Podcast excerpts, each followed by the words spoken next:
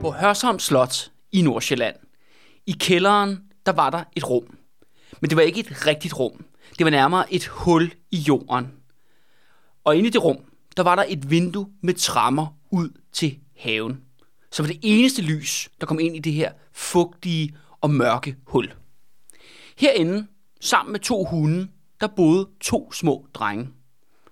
Der havde, de havde nærmest intet tøj på, og deres kroppe var blå af kulde og svage af sult. Den ene var en forældreløs dreng ved navn Karl, men den anden var kronprins til Danmark og Norge. Og hans navn var Frederik, og han er drengen i buret.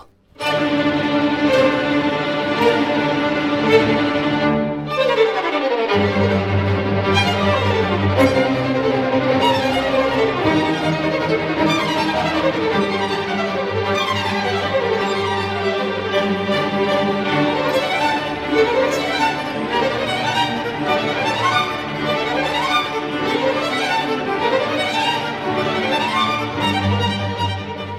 Rigtig velkommen til øh, De Røde Fjer og til vores serie om den røde fjer, Frederik den 6. og hans mænd, og ikke, ja, og ikke den her store, gradiøse historie om Danmark-Norges fald op til 1814. Og velkommen tilbage til øh, dig, Andreas. Mange tak. Jeg håber, du har spændt øh, dit, øh, hvad hedder det, 1700-tals paryk på Ja, og, ja, og, ja. og sminket dig op, fordi nu skal vi fandme på en, en lang, lang rejse. Yes, jeg er klar. Ja, os to. Og som sagt, det her er jo, det er jo vores øh, store projekt, det er vores store historie. Jeg regner jo med 35 episoder, og vi skal simpelthen starte med hele seriens hovedperson, omdrejningspunkt, netop ham, der hedder Frederik den 6. Mm-hmm.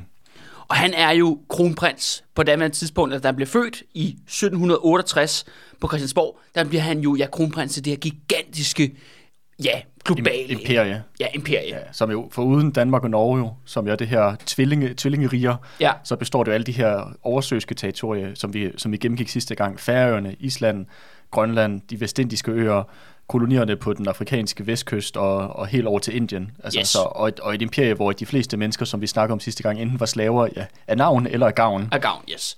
Og, og det hele, det handler om hele det her meget komplekse og globale system af forskellige former for undertrykkelse, som vi talte om i sidste episode, det har jo alt sammen ender i én bygning. Den bygning, hvor Frederik er født i 1768.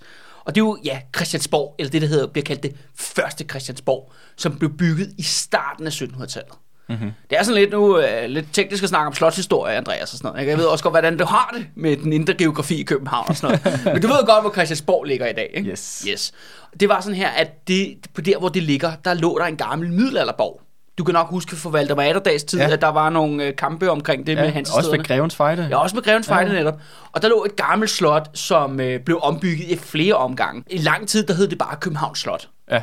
Og, og det gik fra at være en fæstning-fæstning til at blive mere sådan Altså sådan militær. militær, nytte, en militær institution til ligesom at blive øh, du mere og mere palads, men problemet var, at det var et stort rod. Altså, det var, det var ikke det ene, og det var heller ikke det andet. Mm. Og det fører simpelthen til, at øh, ja, en stamfar til Frederik den 6., ham der hedder Christian den 6., og det er jo det der med, at de hedder alle sammen Christian og Frederik, Frederik, ja. og de ligner alle sammen hinanden. Mm-hmm. Og, øh, dem, og, der, ja, og er meget, meget tæt knyttet til hinanden familiært. og det er jo også sjovt ved en anden ting ved 1700-tallet, det er jo, øh, at det er jo nok den, det er jo en tid, hvor folk har mere sminke på nu i overklassen, end de har nu om stunder. Mm-hmm. Og det siger ikke så lidt. Mm. Altså det er jo den her tid, hvor folk har de der kæmpe parykker på, og de er fuldstændig kridhvide i ansigterne. Og det gælder både mænd og kvinderne. Det er jo egentlig faktisk meget sådan metroseksuel tid på sin vis, hvor både mænd og kvinder er virkelig øh, er dullet op, altså på, øh, på den hårdeste måde. Og det gælder ja, især i kongefamilien ved hoffet og i, blandt adlen og så videre, så videre. Og det vil folk jo nok også have konstateret, altså dem, der støtter os inde på tier jo, der har jeg tilsendt jer jo et persongalleri over dagens øh, karakterer, så I har mulighed for ligesom at følge med og ligesom få nogle, nogle ansigter på, hvem vi taler om. Mm. Og det er jo ikke bare, fordi vi fik for lidt sollys, at de er så hvide i Nej, ansigterne. nej, det er noget, de har, det er noget, de har valgt. Det er, Det- mode, det- det er et aktivt valg. Det er mode, Okay. der dikterer Ja. det. Ja, de skal ligne spøgelser. Det skal lige spøgelser, ja. De, ja, Andreas har jo også set på persongalleriet, inden vi gik i gang med den her historie. Og det er jo ligesom for at øh, øh, hjælpe lidt med, med formidlingen. Og øh, jeg tænker bare, hvis man er interesseret i at øh, ja, komme dybere ind i øh, ja, de, den røde 80 univers, jamen så skal man jo sign up og støtte os på tier, fordi så får man netop tilsendt alt det her ekstra materiale. Og der kommer til at være ret meget, i hvert fald af min plan, i løbet af den her serie. Jeg har det med sådan, ligesom med at se på de her malerier, de her mennesker, vi skal tale om. Det er jo det med, at det giver noget, noget mere dybde til historien, når man også har noget visuelt. Jeg har ansigt på dem. Ja, ja, netop at have noget ligesom at, at se, om det er faktisk dem, vi taler om. Og nu er, ja, malerier kan både være bedre og dårligere end fotografier, men det er det, vi har mm. øh, for den her periode. Men øh, tilbage til Frederik. Øh, Frederik, ja. han er jo øh, søn Vores af dreng i buret. vores dreng i buret, og hvordan kom han ned i det bur? Det er det, der er først og fremmest øh, episodens øh, formål i dag. Han er jo kronprins. Han er jo søn af den sindssyge Christian 7. og den britiske ja, prinsesse slash danske dronning, Karoline Mathilde. Som var fedt, eller kus- og de var, De var fætter kusine. ja. Og, altså øh, Chris- Christian den 7. og så hans øh, og, og dronne, øh, den, øh, den britiske Ja, Karoline Mathilde ja. der, de var simpelthen fætter kusine. Og, og, og, og det er jo, som vi talte om i sidste afsnit, det kom så ud af en lang tradition. De var altså ikke det første fætter kusine ægteskab i den her kongefamilie. Men altså på mange måder var det dem, der lykkedes. Det er ligesom der, hvor at, øh, det er indavlet, og det sindssyge, og det vanvittige, og øh, det, du ved, incesten, den når øh, ligesom kulminerer et højdepunkt, vil jeg sige. Det er med de, øh, de her to. Og det er jo så også de to hovedpersoner, eller øh, sammen med Mads Mikkelsen karakteren Struense der, for en kongelig affære. Så det er også, vi, vi træder ligesom i den kongelige affæres fodspor i dag. Mm-hmm. Men som du vil opdage, Andreas, om så lytter vil opdage, så er det en radikal anden historie, vi kommer til at hø- øh, høre i dag, end den du måske har set ved at se den her, den her film. Mm.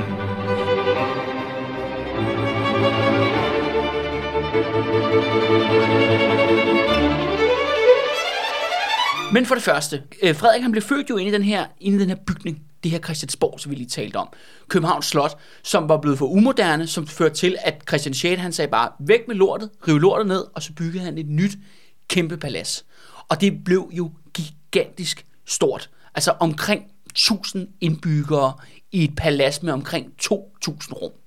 Vi taler altså om et helt minisamfund, og hvor måske nogle folk, de levede derinde nærmest uden at gå udenfor på noget som helst tidspunkt. Og det, og det lå så på Slottholmen. Det ligger, ligger der, hvor ja. det moderne Christiansborg ligger. ja. Dækkede det mere, end det nu? Jeg vil sige, altså det er jo lidt, når man, det, er jo, det skal siges, det brændte ned jo. Mm. Så, øh, Så det Christiansborg, der er det, det er ja, det, det, det, det, er en anden og det, version. det blev først færdigt i 1928. Ja, Og, og, sent. Ja. Og, og, også bygget som parlamentsbygning. Mm. Altså det her Christiansborg er ikke bygget som parlamentsbygning. Det er bygget som centrummet for den enevældige danske norske stat. Mm. Og det er det, det hovedformål, og selvfølgelig også øh, ramme om kongefamilien og hoffet, hoffets liv. Ikke? For mig er det sådan den der bygning der, jeg synes, det, der er noget dybt fascinerende og også virkelig mærkeligt med, at man har bygget sådan en gigantisk kæmpe bygning, fordi min vurdering er, er at det her, det første Christiansborg, er faktisk større end det nuværende Christiansborg. Mm-hmm. Når jeg kigger på tegninger, virker det som om, det er i hvert fald en etage højere Okay. end det nuværende. Ja. Det virker så også om, det er lidt bredere ude i siderne og sådan nogle ting. Men vi kan diskutere detaljer. Det, der er også bare rigtig mange fede beskrivelser af, hvad laver alle de her mennesker i den her bygning. For eksempel, Andreas, så er der et, øh, et rum, der hedder Sølvkammer, hvor der er en fyr, der hedder øh, en sølvpave. Og- Og derinde, der arbejder der 13 mennesker fuldtid. Og deres job i det her rum, det er, at de pusser bare sølvtøj hele dagen. Jeg skulle lige til at gætte. Jeg, Ja. tænkte, jeg skulle lige til at spørge, om det er, at de- pusser øh, sølvtøj eller Ja, sådan vi noget. har altså et rum kun Ja. ja. til, at der bliver pusset sølvtøj. Yes. Altså det er det her øh, form for samfund, hvor man har alle de her obskure, mærkelige rum, hvor der sker alle mulige mærkelige inde i dem, ikke? Ja. Og der kan man så stå der og arbejde i 20 år med bare at pusse skeer. Ja, du, men, hør, du, du er indenfor, du er inde i magtens centrum, du er der, hvor kongefamilien er, du er der, hvor hoffet er, ikke? Mm. Det vil være det bedste sted overhovedet at være. En anden ting, som også er virkelig sjov, er, at det her, fordi det her minisamfund, de begynder også at udvikle deres eget slang. For eksempel så stopper de med at kalde for eksempel tjenestepiger, dem har de også rigtig mange af i bygningen. Dem kalder de ikke for tjenestepiger, de kalder dem for trappetøser. Okay. Og det er simpelthen noget at gøre med, at tjenestepiger er nogle af de eneste, der krydser etager. Mm-hmm. Fordi folk lever jo separate liv på etagerne mm-hmm. i slottet. Så det vil sige, at hvis du er i køkkenet jo, så er du i kælderen for eksempel. Kommer du aldrig op på femte. Mm. Men det gør trappetøserne jo. De går op og ned, fordi de skal jo hente og bringe alt muligt mm. lort til adelen og kongefamilien og sådan noget. Ja, det er dem, der går på tværs af værterne. ja, ja, på tværs af verden. Det er som om, der er flere Ja. dimensioner i det her. På det tidspunkt er det faktisk en af de største paladser i Europa. Okay. Øh, og den har noget med, at den store riddersalen derinde er hvis det største ikke-kirkelige rum i Europa på det tidspunkt. Hold da. Så det er kæmpe stort. Ja. Altså mega stort, ikke? En anden ting er også, at i det her, det her det skal selvfølgelig varmes op jo. Og det er jo en tid før centralvarme, olie og kul og alt det her. Mm. Det er Og sol, og solenergi. og, og solenergi, vindenergi. det er der, det er der ikke tænkt på. og power to X. Og hvad ja, ellers. ja, ja, og vindmøller og noget. Der var ikke tænkt på noget af det. Øh, Så det er sgu øh, helt klassiske keminer og noget brænde, øh, og så sætte ild til lortet, og så øh, ja, holde varme på den måde. Og der havde man simpelthen, alle store ovne, havde en fast ansat fyrbøder. Mm-hmm. Altså en mand, hvis plads var ved siden af den ovn. Mm. Og stå og sørge for, at det kørte. Ja, kørte. Altså, og så kan det godt være, at nogle af dem, de havde måske, nogle, hvis der var nogle mindre kakkelovn, så kunne han lige sprede sig ud og måske have fem. Ikke? Mm. Men hans job var at holde ild i det der Hele Okay. tiden. Ja, I hvert fald især om vinteren, ikke? Ja, Fordi ja. det der palads blev selvfølgelig også møgkoldt. ja, ja selvfølgelig. Så det er også det der med, at der er så mange lag og professioner og arbejder. Det må man må måske betegne lidt som dum i arbejde, ikke? Med øh, noget, nogle af de der opgaver, det har. Men det er også, prøv at tænke på det der sted, hvor okay, du har en ovn, og så har du en fyr, hvis liv er ved siden af den ovn. Mm. Han kommer aldrig nogen sted. Jamen, så vil jeg sgu hellere være trappetøs, hvor jeg lige lov kan gå lidt rundt på nogle sker der oven, ovenover nedenunder. Ja, på, på nogle af de andre etager. Ikke? En anden ting er også, at, øh, at det her øh, kæmpe palads, der, der har der væltet rundt med børn. Fordi folk, de boede jo inde i de her paladser. De havde deres egne rum, og de havde også deres familier med derinde. Og der var meget sådan, mange af de her børn, øh, og især drengene, de blev til det, der hed pager. Som, Ja. er, som er sådan nogle små tjenestedrenge, kan man sige. Ikke? Øh, som man brugte til alle mulige sådan små stikkerandjobs. Mm-hmm. Men det var for eksempel kendt, at når hoffet, altså kongefamilien, havde siddet og spist deres store galamiddag, og de fik jo serveret vanvittigt mange retter mad. Vi taler sådan 25 stykker, ikke? Altså det er der, hvor fransk cuisine, som det hedder, jo ligesom blev opfundet i den her periode. Mm. Du får en eller anden mærkelig, ubestemmelig klump med noget sovs, ikke? Ja, og så noget fine dining. Ja, lige Ja. præcis, og så Ja. spiser du bare 20 af dem, ikke? Men historien går også på, at lige så snart, at kongefamilien, jamen, de var stoppet med at spise, jamen, så kastede de der pages og drenge over de der tallerkener, bare ud resterne fra tallerkenerne med fingrene. Mm. Fordi de åbenbart var sådan halvforsultede hele tiden, ikke? Men hvem er det der, fordi nu du snakker om alle de folk, der bor der her, eller nogle af de her folk, der arbejder Ja. her, men hvem er det, der bor? Fordi selvfølgelig er der kongefamilien, det er klart. Ja. Og så er der nogle hoffet omkring dem, altså nogle af de her adelige, som der på en eller anden måde øh, ja, viser loyalitet eller troskab over for kongefamilien. Hvem er det ellers, der bor her? Det er simpelthen hele enevældens apparat. Så det er også dem, der, så lad os sige, at for eksempel øh, fyrbøderne, der holder gang i, øh, Ja. i kakkelovene, de, de bor der også, eller hvad? De bor der også, ja. Okay. Og soldaterne bor der. Og soldaterne? Og- Og, embedsfolk også, Ja, ja, ja. Okay. For eksempel, det kan også se uh, i forhold til alle de sale, der har været. Ikke? Fordi det er ligesom om, at det her kæmpe rum, du ved, der er mange små rum, hvor det er be- til beboelse. Og så er der selvfølgelig kongefamiliens gemakker, som er store rum, mm. ikke? Men, men så er der også mange sale og arbejdspladser inde i slottet. Hvor du har for eksempel du har sale til aftenselskaber, til audiensgemak, til højesteretsgemak. Altså højesteret er også inde i bygningen. Mm-hmm. Du har Så, du har, så du har sådan dom, domstol Domstolen ja. er inde i bygningen. Ja. Statsrådsgemarkerne øh, har til hjemme inde i bygningen. Og du har også kontor for Finanshovedkassen og mange, mange flere. Okay, så det, man skal også forestille sig, at nærmest alle ministerier også ligger derinde. Ja, Og ja. alle dem, der er ansat i ministerierne, de bor også der. De bor også derinde. Okay. Og den her verden, der hvor de er derinde, det er jo så det der kæmpe store Christiansborg, og så er der den ridegården. Der er sådan nogle stalle faktisk, når man står på Christiansborg. Og de findes jo stadig i dag. og det er de samme, Ja. som der var dengang. Ja.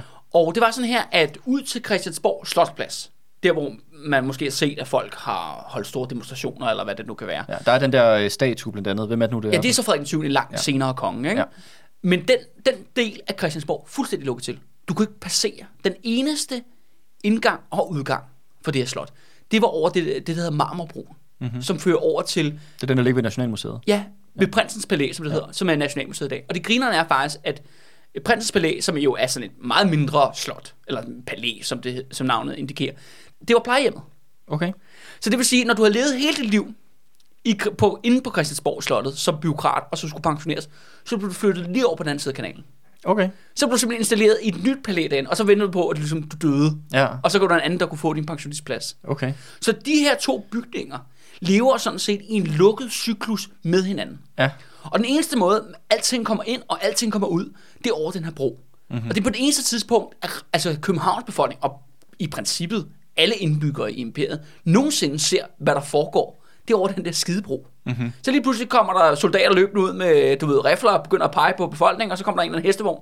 Kommer der, kommer der en eller anden hestevogn, bravende ud over broen, Med en eller anden gammel uh, royal Ja, med en eller gammel royal, eller så, sådan. åh, og så kommer der en eller anden rig person ridende, som du ved, med lukkede gardiner for i deres kareter, ikke? Ja. Og, og det er ligesom, det er den verden. Det er den interaktion, de har med Ja, samfundet lige omkring præcis, ikke? Ja. Og, det, som I, og som vi sagde sidste gang, det er alle de her, alt døden og ødelæggelse, drabene, udplyndringen rundt omkring i hele verden. Mm. Altså, det ender i det der lukkede system, mm. som er ligesom Christiansborg. Parallelt samfund. Ja, Christiansborg, som det banker i hjertet, og så Prinsens Palæ, som er jo ligesom plejehjemmet, ikke? Mm. hvor man ligesom smider alt det, man ikke kan bruge mere. De Ja. ja. kryber så derover, ikke? Du sagde, at, øh, at Christiansborg Slotsplads, at det ligesom var lukket af, at du slet ikke kunne komme over. Du kunne, der var ingen indgang Der var ingen indgang, nej. Det var simpelthen lukket. Men kunne man, altså, kunne man gå forbi, øh, altså der facaden af, Ja, ja, ja, ja, Christiansborg? det kunne ja, man godt, Det, det kunne man godt, ikke? Okay. Altså, men der var jo så placeret vagter hele vejen rundt. selvfølgelig. En anden ting er jo også, at som os, der bor inde i det her palads, det er hele Livgarden. Okay, Livgarden bor også ind på slottet. okay. Der skiller man to former for Livgarden. Der er Livgarden til fods, hvilket indikerer de til fods, og så er der Livgarden til hest. Fordi mm. dengang, der havde Livgarden åbenbart også et, ja, et rytteri, Ja, ikke? så kavaleri. Ja, kavaleri, ja. Og de boede der også. Og det var jo netop dem, der var, hvis job var jo at holde alle de andre ude. Ja. Og det her, det grinerne er, at, at det er noget, et tema, vi kommer til at vende tilbage til igen og igen i løbet af den her serie. Det er paranoia. Mm-hmm. De her folk, som lever inde i den her kasse, de er vanvittigt paranoide, og, og de er bange. De er bange for slaverne, de er bange for pøblen. De taler om i 1700-tallet, de taler alle sammen om, øh, både i Vestindien og i Danmark og i Frankrig, og hvor det nu ellers øh, findes rige overklasser hen, som gemmer sig væk på paladser. De snakker alle sammen om, at de lever oven på en vulkan. Mm-hmm. Og det gjorde de jo også. Og det gjorde de jo også, kan vi jo sige, så sige med, med Bagklogskabens bedre, bedre vidne her, øh, og spille, spille Nå, smart her 300 år se, se senere. den ikke? øh, franske revolution. Ja, Altså- altså, men, men det sagde de op til, vi Ja. lever på vulkan. Og derfor er den der interaktion med lokalbefolkningen, det med, de er enormt bange for, hvad der sker ude i byen, og de har ikke rigtig nogen kontrol af det. Og derfor er ligesom, du de har deres lille lukkede minisamfund, mm. og så er de der hårdt bevæbnede soldater, Mm. der beskytter dem, ikke? Ja. Det er det, der holder sammen på det, ikke? Og det er sådan meget sådan en... Altså, Det er meget, linjerne er meget skarpt øh, trukket op, må man det sige. må, ja, det må man sige, ikke? Og det er det der lukkede rigmandsenklave, ikke? Mm. Men de har jo selvfølgelig også alle deres tjenestefolk, som, som er også folk, der kan komme ud i byen. Altså, mm. der er jo en, du ved, en trafik Ja, ja, ind ja. og ud af slottet. De skal også have noget at spise, ikke? Altså, Ja, det er klart. sagt. Ja. Altså, du- jeg ved ikke, hvordan det for eksempel var i, øh, i Paris, men her, man kan sige her i København jo. Der er jo Versailles over det her, ikke? altså, der er et element men, af det. Men, ikke? men så vidt jeg forstår, så ligger Versailles ligger også lidt i udkanten af Paris. Eller, det gør hvad, det. eller udenfor. Og har hvor, en kæmpe stor park rundt Ja, ja, om slottet. hvor at Christiansborg her, det ligger jo i hjertet af København. Det ligger midt i centrum, og det ligger faktisk midt i centrum af et slumkvarter. Ja. På daværende tidspunkt. Øh, Højbro Plads, og hvad det nu ellers sidder rundt omkring. Det er noget af det mest hardcore slum i hele byen. Det er, hvor de rige bor. Det er jo, det er jo Frederiksstaden. Det, men det er forbi Nyhavn. Mm. Og alt det andet, Christiansborg, enklaven, rigmandsimperiet, det mørke hjerte, Det ligger bogstaveligt talt som en... midt i en favela. Ja. Og, du, altså, Og det ligger også på en ø, bogstaveligt talt. Altså, Ja, det er sådan, du kan ikke, det er sådan, symbolikken og, og modsætningerne er virkelig uh, til, at, uh, til at, hvad kan man sige, at føle på. Det må man sige. Ja. Men en anden ting er bare, at nu, nu lyder det som om, at ja, selvfølgelig lever de her mennesker i, i luksus øh, for tiden. Men det betyder ikke, at alting var bare fryd og gammel i det her kæmpe store Og slot. sikkert, jeg var forestille mig også, at det var heller ikke alle, altså for eksempel, du snakker om de her uh, tjenestepiger eller trappetøse, eller hvad de Ja, kaldte ja, dem. ja. Altså, det er jo ikke dem, der havde luksuslejligheder. Nej, nej, nej, nej, de burde skabe, ikke? Nærmest, ikke?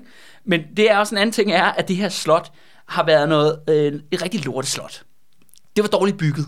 Det slog revner, der kom vand ind, der var fugt, der var altid noget i vejen. Mm-hmm. Slottet var en stor permanent byggeplads. Ja. Havde de også svært ved at, at holde budgettet? Det, de kunne ikke holde budgettet. Så der er en grund til det, at der er simpelthen en, en lang og stolt tradition Jo, i, inden for i, i for den danske stat med at holde sig til budgettet med offentlige byggerier. ja, lige præcis. Det er der, det kommer fra. Det var, det var faktisk sådan her, at øh, der var At altid... der var en udbudsrunde, og så var det selvfølgelig det, det laveste udbud, der fik... Uh, Og, ja, og det var altid nogle italienere, der fik der en eller anden årsag. Øh, nej, det var sådan her, der var faktisk permanent altid fem værelser, der var altid optaget af håndværkerne. okay. Men de rykkede så rundt, alt efter hvor der skulle repareres. Og der havde man simpelthen 30 snekere, der levede inde i de der fem værelser. Som hvis opgave bare var at prøve at holde sammen på den der lortebygning fra, at det ligesom Faldt fra hinanden. faldt fra hinanden og, og kollapsede. Og det var faktisk så galt faktisk, at både gulvene og lofterne, de sank simpelthen på midten. Nå, Altså de bulede simpelthen på grund af fugt, ikke? hold da kæft. Så det har set også ud af helvede til, ikke? Ja, Ja, Men selvfølgelig har man også nogle af du ved, de mest fremmeste kunstnere. Man har været i Frankrig og hyre specialeksperter til at lave kunst og udsmykke og dyre, dyre møbler. Altså den vildeste luksus, du overhovedet kunne i den her periode. Og så har du bare sådan en rådden bygning. Ja. Og, og den anden ting er også det, når man beskriver, hvor mange mennesker der er. Der har været mennesker overalt. Der har været voldsomt mange mennesker i alle gangene. Det er helt små, lukkede eh, minisamfund for sig. Og det er også det her, sted, det her sted, ikke? det er præget jo af slagsmål og utugt og druk og tyverier. Og ting er bare blevet smuglet ud af slottet. Fordi ude i slumbyen, uden om slottet, der sulter folk jo. Mm. Og det er også, når vi siger, vi har vi tit snakket om fattigdom her på showet, ikke? Men folk er fandme en anden form for fattige i 1700-tallet. De er sådan sultstadiet 1700-tallet. Vi skal huske på jo, altså vi taler om sidst, Andreas, det er jo kommer mennesker, ikke? Mm. Det er jo de her små, grimme, forhudlede, Lave øh, mennesker. lave sultne mennesker, ikke? Og det er inde på slottet, der har de bare alt det der mad, de kan spise. De lever jo, spiser fasaner til morgenmad, ikke? Mm. Altså, eller gæs, eller hvad fanden ved jeg. Og selvfølgelig, de har de familiemedlemmer, som måske er trappetøs, eller hvad ved jeg. Mm. De smugler selvfølgelig ud. Og så samtidig så bliver der smuglet en masse prostituerede ind. Både til soldaterne, altså i livgarden, men også til hoffet, altså mm. adelsmændene, og, mm. og endda hele vejen op til kongen, som vi kommer til at høre om lige om lidt. Ikke? Det er lidt sjovt, at... Der, det er heller ikke, fordi det er, fuld, så, det er ikke helt lukket på den måde. Nej, altså, men det sjove er det der med de prostituerede, der kommer ind. Du ved, nogle af de laveste, det kan nærmest ikke blive lavere jo, mm. altså inde i, ude i resten af samfundet. En prostitueret er nogle af de få, der faktisk får adgang, ligesom kan komme på besøg Mm. Indenfor i slottet, ikke? Mm. at det uanset nærmest, hvor udulig det er, så bliver, eller hvor dårlig du er til dit job, jamen så bliver du ved med at være en del af det her lukkede kredsløb. Fordi det, det sker bare sådan, jamen der er ikke rigtig nogen, der bliver fyret. Det ender bare med, okay, det være, at du kommer tidligt på pension og ryger over i prinsens palæ. Okay. Det er sådan, det her system, det, Så det er sådan lidt, det kører, ikke? øh, det er sådan lidt, hvad nu det hedder, når man er sådan tjenestemand. Og en anden ting, som også er, jeg synes er voldsomt griner, noget af det, at mest af tiden er gået med ind i bygningen, det er, at folk har, slået, har bare slået helt vildt om værelser. Okay. Nogen skal flytte, eller nogen bliver forfremmet, eller nogen rykker over i prinsens palæ og sådan noget. Så betyder det jo lige pludselig, at der er et værelse ledigt. Mm. Rokadegangen. Og hvem skal så have det værelse? Og det folk taler om, der bliver udkæmpet dueller på ugentlig basis, Okay. for at simpelthen at få et bedre værelse. Og det er jo klart nok, at hvis du er, jeg ved ikke, øh, byråkrat, lakaj, et eller andet, du ved, jeg underskriver ved øh, rentekammeret, mm-hmm. og lige pludselig bliver der ledet værelse, hvor måske vinduet er lidt bedre, eller der ikke er måske fugt, der bare driver ned ad væggen, eller hvad ved Ja, jeg. eller, eller gulvet burer ikke. Ja, ja, lige præcis. Jamen, så er du villig til at slå ihjel. Eller i hvert fald skade, øh, besår din modstander for, for at sikre dig, at der er Og de Finansministeriet. ja, ja, ja, for at sikre sig, at der er de familie kan flytte ind i et bedre værelse. ja. Så der har også været masser af sådan intriger. Det er sådan lidt, øh, det er Paradise Hotel bare med værelser, ikke? Ja. Eller, du ved, og med forskellige magtalliancer. Og så er de så også, de er også nemt til, øh, til volden, ikke? Men Mhm. det er sådan lidt, øh, men de gør det med en lidt mere gentleman-agtig karakter. Det er ikke fordi, at det, altså det er ikke ligesom under Grevens Fejde, hvor folk blev stukket i øjet for et godt ord. Nu er det mere sådan et, du får du lige en kåre mm. Mhm. i armen, eller bliver lige skudt med en lille pistol, eller, eller andet, men tit overlever faktisk. Ja, ja, Og så, nå, men så tabte jeg, så må jeg jo vente på, at der bliver et nyt værelse nede, så kan vi begynde, begynde forfra, ikke? ja. Okay, så det, er, så det virker som, at udover at det er det her magtens sæde, så virker det også som, det er et ret kaotisk sted. Ja, fuldstændig. Altså med, med både øh, hvad skal man sige, øh, vold og druk og drama og, øh, og, et, og et, man sige, et, et væld af mennesker, Ja. der kommer ind og ud. Men ved du hvad, Andreas? Det bliver faktisk bedre. Eller det bliver faktisk værre, er mere korrekt. Fordi det her slot var selvfølgelig også fyldt med rotter. Okay. Som vi taler om øh, Ringenes Herre Ork Armé niveau. Okay. altså, og de taler om, at det der var lige så snart, at når folk var gået lidt til ro der om natten, og man begyndte at slukke lyset, og det er også en tid jo, når det bliver mørkt, så bliver det altså fandme mørkt, ikke? Mm. Så ser de bare, at man kunne ikke åbne døren uden nærmest at træde ud på sådan en tæppe af rotter. Fy for satan. Fordi der er jo også mad alle steder i det her slot. Huller, der er revner, de kan jo kravle ind alle steder, ikke? Ja, Så det jo, der er simpelthen væltet rundt med rotter i det der sted, ikke? okay. Det lyder, det lyder som et helt, helt sådan øh, vanvittigt Men det er også det fede, men det fede er, ikke? At det fede er, at alle de der afrikanere og, og indere og, og grønlænder og sådan noget, de skal jo alle sammen dø for at ligesom at holde det der, det der, det det der, det der Ja. shit show i, i gang, ikke? Altså i, i København. Men lige- før, før du Ja. går videre, så tænker jeg, fordi at der er jo, nu, altså den her bygning, den brændte jo ned jo. Ja, Men, men der, det når vi til. okay. Det er ikke nu. Okay, Ja. okay. Men apropos ild, Andreas. Fordi at det er også, øh, apropos, det er rigtig sådan, det vi vil kalde på engelsk foreshadowing. Fordi der, i det her slot var der hele tiden altid en lokal ildebrand i gang. Mm-hmm. De her fyrbøder, de gjorde sgu ikke særlig godt stykke arbejde, kan jeg afsløre. Og den anden ting er, fordi at bygningen er dårligt bygget. Altså, jeg, det, nu skal jeg ikke gøre mig ekspert på, hvordan skorstenen fungerer optimalt. Men de her skorsten, de var bygget rigtig dårligt. Og det betød faktisk, at der startede hele tiden lokale brænde inde i slottet. En anden ting er jo selvfølgelig også, at lyskilderne dengang, det er jo sterillys. Mm, og det er åben ild. Ja, det er åben ild simpelthen. Ja. Så der gik ild i ting hele tiden.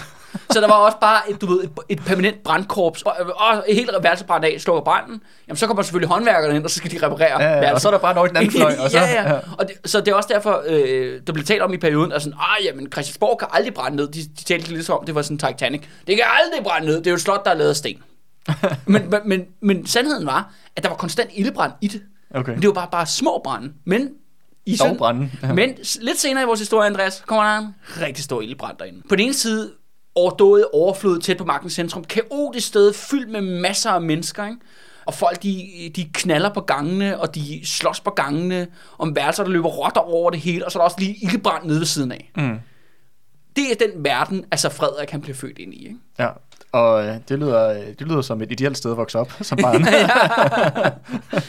men, men må jeg spørge nu, Ja, ja. fordi at, sådan, jeg- så vidt jeg forstår, den gamle Christiansborg brændte ned, men den del af Christiansborg, som der, der ligger jo stadig en del af det gamle Christiansborg, Ja. der hvor den nuværende Christiansborg ligger. Altså Ja. ja. hele den her øh, Christiansborg, den plads, jeg ved ikke, hvad den hedder, den plads, der ligger bagved, og de der, øh, du kalder dem ryttergårdene, eller hvad de hed. Ja, eller stallene. Ja, Stallene, ja. Altså, øh, Stallene, de er for det første Christiansborg. ja. Så dem kan man gå ned og kigge på nu. De ser ud, som de gjorde, som, som da de gjorde på den 6. tid. Mm-hmm. Og den broen er der stadigvæk. Ja, Men selve bygningen, er væk. den er Den, væk. ja, den er jo erstattet nu med den nye Christiansborg. Ja, lige præcis. Ja. Og der er, jo, der er jo den her kæmpe store plads, der ligger der ved stallene. Ja, Hvad, hvad, hvad, hvad blev den brugt til? Er det til at for eksempel, at soldaterne de, øh, at de Jamen, øvede, jamen, eller var jamen, det for for, for det for første- at have dyr, eller marked, mar- var der marker, eller hvad var jamen, det? altså, der var jo den der store, Eller marked, den altså store plads, den var der også den der store ridegård. Mm. Der har man jo selvfølgelig trænet heste og så videre, og soldaterne har selvfølgelig ekserceret der. Mm. Men faktisk var det sådan her, at dengang, også fordi at det gamle Christians, første Christiansborg var større, fordi det havde simpelthen en fløj mere. Der var simpelthen en lukket gård. Okay, I dag er gården jo åben en vej ja. ud til den der store, ja, det er en parkeringsplads. Jeg ved ikke, det er der politikerne holder deres biler, ikke? I dag. Men det var simpelthen lukket, og så var der simpelthen en indre gård inde i den der gård. Og den der gård, det var der, og det kan man faktisk det er jo faktisk der, at øh, Frederik vokser op. Hmm. Inde i den her gård. Og så er der så den anden plads der, hvor mellem stallene, jamen det er jo så der, hvor ja, soldater og tjenestefolk og alt, nu, alt muligt andet været, eller hvor det er der, hvor de har befundet sig. Men det er jo ikke en park overhovedet. Nej, nej. Men, men det er også det der med, at de har selvfølgelig en masse sommerresidenser, hvor de tager ud til, når det er om sommeren, for ligesom at få noget Kom natur. det væk fra det der rådne slot. ja, ja, lige, lige præcis.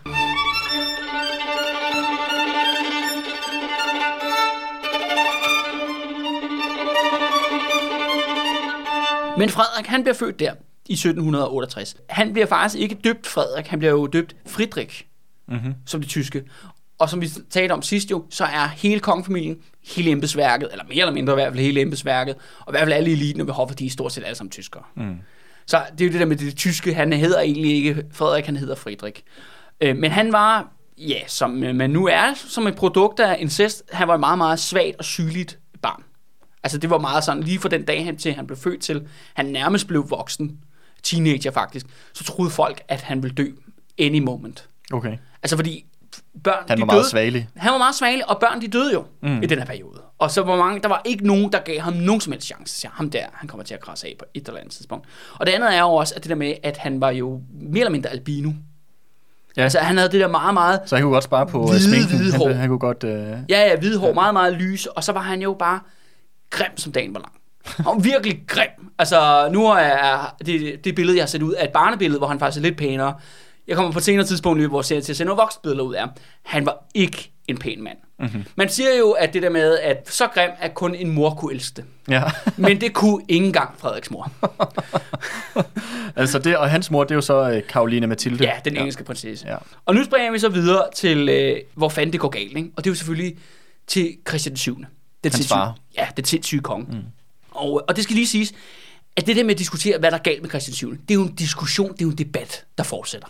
Og det er ikke fordi, jeg kan komme nu med en endelig konklusion. Der har virkelig været mange forskellige op, skizofreni eller autisme, eller jeg skal komme efter dig. Øh, fortæl nogle helt konkrete ting, han gjorde. Og så kan du være, at du kan, du kan have lyst til at dømme, hvad, fanden der er galt med ham, Andreas. Ikke? Men han var tydeligt i hvert fald ikke i stand til at være konge. Han var ikke i stand til at varetage sin- funktion. Og han, og han kunne overhovedet ikke varetage at være en far Mm-hmm. for Frederik. Vi skal starte med positivt. Christian, øh, han var rigtig god, faktisk overraskende god til sprog. Han var virkelig et sprogører, altså til tysk, til fransk, øh, til, dans, øh, til dansk. Og øh, så var han også en, øh, en dygtig danser. Øh, og så var øh, han var faktisk også rigtig god til at skrive et flot sprog, hvis han gad. Men, øh, men det gad han ikke. Han havde meget, meget svært ved at øh, sidde stille, og han øh, faktisk, da han blev konge der i, øh, i 1768, der var han, han interesseret sig for det i 14 dage, og så gad han det ikke mere. Altså det med at være konge. Han har været, kun været konge i 14 dage. Der var kun 14 dage, hvor han ligesom, okay, Han gad det. nu skal vi lige se, hvad der foregår og sådan noget. Og så var sådan, nej, det gider ikke det der. Okay. Væk, væk med det. Det, han brugte sin meste af sin tid på, det var bare at løbe rundt og, og smadre møbler. Mm-hmm. Han rendte rundt i det her kæmpe store slot og smadrede møbler og kastede dem ud af vinduet. Og det vil sige, at de her møbler, de jo kostet mere end festebundens families liv i, i et par generationer. Ikke? Ja. Det smadrede han og kastede ud i, i, i gården. Øh, og så har også han elsket sådan nogle sygelige pranks, du ved. Så går han ind i rentekammeret, hvor alle de der finansbyråkrater sidder og regner, og så siger han, du ved, Jensen rejste op og siger, du er fyret, eller jeg henretter dig. Og bare sådan, hvad, hvad? Og jeg har underskrevet underrettelseshenrettelseserklæring, tilkalder vagterne, ikke? Og, sådan, og han ham der ligger og beder for sit liv, og siger Christian bare, det var en prank. altså, så, Snydt. snydt, snydt, ikke? Altså, og, og, det er jo, og, og sådan var det i starten, fordi at i starten, der er det sådan, okay, han er den enevældige konge, det er ham, det er hans underskrift, der bestemmer liv eller død, altså helt konkret set. Så i starten var folk jo virkelig sådan påpasselige med ham. Det ændrer sig senere. Mm-hmm. Når folk ligesom indser, okay, han er tydeligvis komplet vanvittig, vi kan ikke tage ham seriøst. Nej, nej, han, jeg kommer ikke til at dø om lidt, Nej, nej, nej, nej, men det troede folk jo i starten jo. Ja, ja, folk var jo rædselsslagen, ikke? Ja. Øh, når han rendte rundt og lavede det der. Også en anden ting, at for eksempel han elskede at tage med til henrettelser. Ja. Altså, der har jo været forskellige henrettelser af 20 morder, og nok også en del uskyldige dømte, kan jeg forestille mig i den her periode. Men der var han bare, det ville han være med til altid, når der var noget i København. Det skulle han se. afhugget hoveder, redbrækninger, hjul og stejle, hængninger. Det var lige ham. Det var lige ham. Og det, Hvor, hvor foregik det henne? Jamen, det foregik øh, ud foran Vesterport. Okay. Øh, det er faktisk, hvor Storvægge ligger i dag. Ja, Øh, ja, det område ude på Vesterbro, øh, Vesterbro. Der har det ligget den øh, daværende henrettelsesplads. okay. Og, øh, men det var Mark, skal det siges, Ja. den her gang. Og Så det, var ude for byen. Og det var sådan et show nærmest. Ja, det var et show. Ja. 10.000 vis af mennesker Ja. kom og, og se på. Og Christian 7. som enevældig konge, han var altså øh, første paket til de her henrettelser. Men noget, som jeg synes er ret fucked up, det er, at når han så ligesom var kommet tilbage efter sådan en henrettelse, så elskede han faktisk at lege henrettelser. Så skulle de, altså han havde jo så... Sådan, reenacte? Eller Ja, sådan? ja, ja, så havde han så tjener og jo andre folk, der ligesom skulle gøre alt, hvad han sagde, ikke? og ligesom opbarte ham. Og så elskede han at lege henrettelse, enten hvor han var selv var bødel, men til sidst blev det sådan faktisk, at han elskede at lege, at det var ham, der skulle henrettes. Okay. Altså, det er noget virkelig øh, psykologisk øh, deep shit her, ja, vi, øh, jeg skulle lige, jeg skulle lige til at sige, jeg tror, at sådan nogle psykologer ville bare sidde og meske sig og sige, Ja, oh my god. altså, jeg, jeg har synes, det er lidt svært at... og, øh, Jeg ved ikke, hvordan jeg skal tolke det Ja, der. ja, ja, heller ikke mig. Hoffet har jo helt de her meget lange middage. De kalder dem jo tafler, ikke? Det er det, de bruger det meste af deres tid på. Det kan tage du ved, 8 timer at komme igennem sådan en middag nogle gange, ikke? Virkelig lang tid show. Men så på et tidspunkt, så synes jeg, at øh, Christian, at det var fucking sjovt at løbe rundt ind i de her tafler uden bukser på. Ja. Og der på et tidspunkt, hvor han faktisk også løber hele vejen ud af Christiansborg, ud over broen, kommer simpelthen en enevældig konge løbende, uden bukser på, lige ud, og bliver lige set af alle de fattige kommer mennesker, uden bukser på, og så løber ind igen til sit tafler. og det er bare sådan, Gud, der går vores Gud, ikke? Altså, Ja. det, det, er jo, det er jo ham, der bestemmer over liv eller død. Det er derfor, vi har det, Ja, som vi har det. Det er ham, det den bukseløse mand, kommer, kommer løbende ud over broen, ikke? Ja. Okay, shit. Ja. Men så finder Christian ud af, at han, han, gider sgu ikke at, han gider sgu ikke at være på det der slot. Eller det bliver for kedeligt at hænge ud der for meget. Så han begynder faktisk at tage ud i København. Øh, nærmest alene. Okay, det kan man godt få lov til. Det kan han godt få lov til, Det, eller ja, det er ham, der er kongen jo. Altså, det, Det er selvfølgelig rigtigt. Ja. Men det han gør, er, at han, han øh, ligesom danner et venskab, eller jeg har lyst til at kalde hende lidt sådan en, en form for støttepædagog, og det er også et andet tema. Der er rigtig mange, øh, man kalder jo ikke pædagoger på det her tidspunkt, men, men de udfylder rollen som socialpædagoger. Altså folk, der er du ved, handicappede, de har brug for nogen, der start, bakker op om dem og støtter dem op. Ikke? Og der er nogle forskellige folk, som ligesom træder ind og tager den rolle, og de kommer meget, meget tæt på magten. Men Christian, han vælger sig en, øh, som er en meget kontroversiel figur, og det er hende, der hedder Støvlet Katrine. Hun er en tidligere prostitueret, Ja. som Christian, altså han går ud alene, går på bordel, møder hende her, øh, Stølle Katrine. Det er vanvittigt grineren makkerpar, fordi at Christian er jo den her lille, bitte, forhudlede incestmand, som er komplet vanvittig, ikke? Men Stølle Katrine, som selvfølgelig er en kvinde, hun er faktisk kæmpestor. Hun er en stor, stærk kvinde. Hun er nærmest du ved, højere end de fleste mænd er på det tidspunkt. Og så iklæder hun sig mandetøj. Ja, Så hun, altså det er sådan helt, øh, apropos... det er øh, et interessant makkerpar. Ja, Jamen altså 1700-tallet, det er jo den, øh, den mest interessante seksuelle periode, øh, vil jeg sige, i verdenshistorien, ikke? Hvis man, hvis man, hvis man synes, noget er interessant. Ikke? Ja, ja. Og de hænger så ud hele tiden, og, og der har været meget diskussion om det der med, om hvorvidt de var elskere. Men som du opdagede lige om lidt, Andreas, så var Christian ikke rigtig interesseret i sex, faktisk.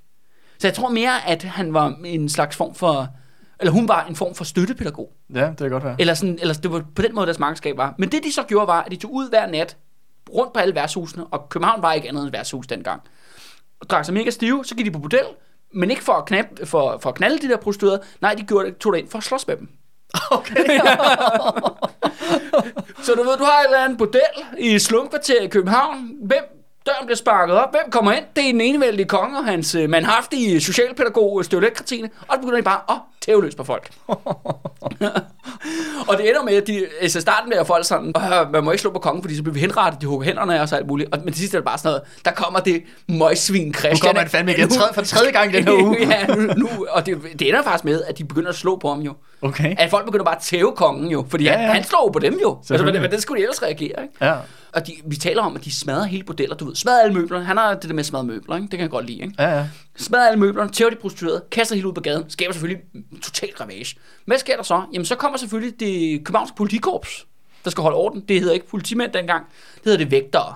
Mm-hmm. Men de kommer over løbende, og så udkæmper Støvlet Katrine og Christian 7. nærmest gadeslag Med de der med, vægter. med, med, de, med hans eget politikorps. Okay.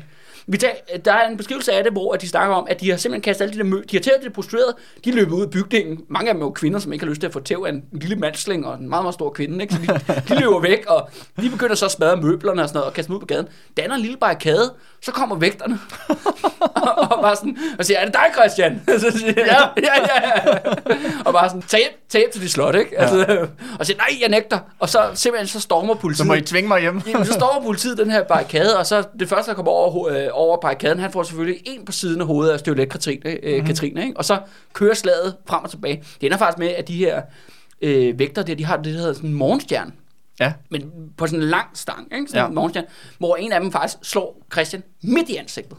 Okay. Men det, det jeg skulle lige til at sige, det er da ikke helt ufarligt. Fordi han er jo, sy- han er jo psykovoldelig. Eller Ja, sådan, ja. Hvad fanden skal de gøre? Ikke? Altså, Ja. bare sådan, og så er der, ja, der er simpelthen en politibetjent, der har slået det her globale imperiums øh, diktator midt i hovedet Ja. med, med en morgenstjerne og slipper afsted med det. Ja, For alle var sådan, "Nå ja, hvad, hvad kan han gøre? Men Altså, også, at det, var det i stedet, altså i dag der har øh, politiet, de har jo de der, øh, hvad hedder det, øh, køller, hvad nu de hedder, knibler. Ja. Men dengang var det ligesom øh, normalt udstyr, styr, de der vægter, de havde, jern, at de havde, ja, men havde de morgenstjerner, eller hvad var ja, ja, normalt? ja, ja, det var øh, standardudstyr. Ikke? Okay. Så bang, han fik jo en oven øh, på, på, på kassen. Ikke? ja. Og det er jo sådan lidt, de jo ikke rigtig anholde ham, fordi ligesom, han er loven, vel? Ja, ja. så det ender jo altid med, når, ligesom, når de får ham ned og øh, ligesom overmander ham og Støvlet så er det simpelthen at binde dem, og så føre dem tilbage til Christiansborg og aflevere Ja. ja. dem til liv, livgarden. Ikke? Ja, ja. Så, ligesom, og så sørger de ligesom for resten. Men der er også på et tidspunkt til sidst, hvor... Og så er der ind til det der taffelgilde. Og Ja, ja, ja, ja. Men det er til sidst er det jo faktisk også ved at, at, øh, at gå galt jo, for der er blandt andet en historie om, at, øh, at lige pludselig en dag, så kommer pøbelen simpelthen og omringer dem. Mm-hmm. Altså de fattigste, fordi det er sådan, okay, det er jo ham der. Der gør vi alle sammen i Ja, ja, fattigdom. ja, ja, det er, jo ham, det er jo ham, der er lederen af det her land. Ikke? Mm. Meget troende begynder at følge efter dem, ikke? begynder sådan at, at råbe og skrige og kaste ting efter dem og sådan noget. Og det ender faktisk med, at de flygter ud af bordelkvartererne og kommer ind for Livgardens øh, perimeter, ikke? Mm. Og det er det, der ligesom redder deres liv. Okay, Og så stopper de faktisk med de der natture der. de får, for, de får nok. Ja, ja, ja. De leger med ilden. Ja, det er jo det, altså, men, men, men Christ, det tænker Christian ikke over. Jeg, jeg kan ikke forestille dig, det virker, være- virker i hvert fald ikke som om, han er en mand, der har den form for Indsigt. ja, indsigt eller perspektivering til det. Men det er bare at sige, at de leger med ilden, og det er faktisk lige før, at de altså, bliver, om, nallerne. ja, ja, bliver lynchet på et eller andet gadehjørne.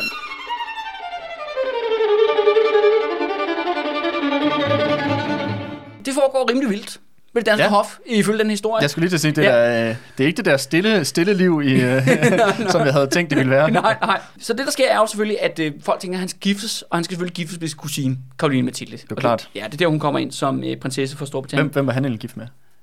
Hvem? Øh, no, undskyld, hvem, var- hvem var han øh, børn? Øh, øh, hvem var hans forældre? Jamen, det var jo øh, Frederik den 5. og øh, dronning Louise. Okay. Og Frederik den 5. det var ham, der øh, kom til at stikke sig selv med en kniv i en brand, og så, Nå, så, ja, det er så han døde der sidste Ja. afsnit, ikke? Ja. Så det var æblet faldt ikke langt fra, Fra stammen. Eller, ja, ja, lige præcis. Men han bliver så gift med sin kusine øh, Karoline Mathilde, og i modsætning til, hvad du har set i kongen, den kongelige affære, så er der altså tale om en meget, meget tyk og grim prinsesse. Mm-hmm. Hun så altså ikke øh, særlig godt ud, i hvert fald ikke med moderne øjne. Og det interessante er, at da Christian ligesom bliver introduceret til hende og får at vide, jamen du skal ligesom bespringe hende her, så vi kan få også en måske mere normal arving, så siger han, det gider jeg mig ikke. Jeg skal aldrig have sex med hende der. Okay. Det er det første, han siger. og så kalder han øh, hende også konsekvent for amme, Ja. Øh, fordi hun havde meget store bryster. Og det er fordi, at den her gang, øh, øh, hvad hedder det, kvinder i overklassen, de ammede ikke deres Nej, egne nej, børn. de havde nogen, der ammede ja, for de dem. havde noget ja. am, og det vil du ligner am, jeg skal ikke have sex med dig. Okay. Og det, det er virkelig et problem, at Christian han nægter simpelthen at gå i seng med hende. Og det er også det med, at han virker ikke særlig, det er også det med Stølle Kretin, han virker ikke særlig sexinteresseret. Nej, Ligesom, at det er ikke rigtig... det er ikke det, han... Øh... Ja, fordi det, der sker efterfølgende, er, at der er, nogen, der er en eller anden øh, klarpat ved det der hof der, der får lys i det, og siger, ved du hvad, det vi gør, mand, ikke? det er, at han skal sgu da bare øve sig. Så derfor laver man simpelthen en abonnementsordning med alle de lokale modeller, hvor de sender forskellige kvinder ind, hvor ligesom han kan øve sig på dem. Okay. Så han kan komme i seng med dronningen, ikke? Ja, Og, og producere den arving. ja. Og, og det lykkes også til sidst. Altså til sidst har han ligesom trænet. Ja, han får smag for det. Jamen jeg ved ikke, hvordan det har foregået, om der er nogen, der stod hæppet på ham, eller instrueret ham, mens det er sket. Måske. Men det, man skal tænke på, at de her mennesker har faktisk ikke haft lige så meget blufærdighed, som vi har i dag.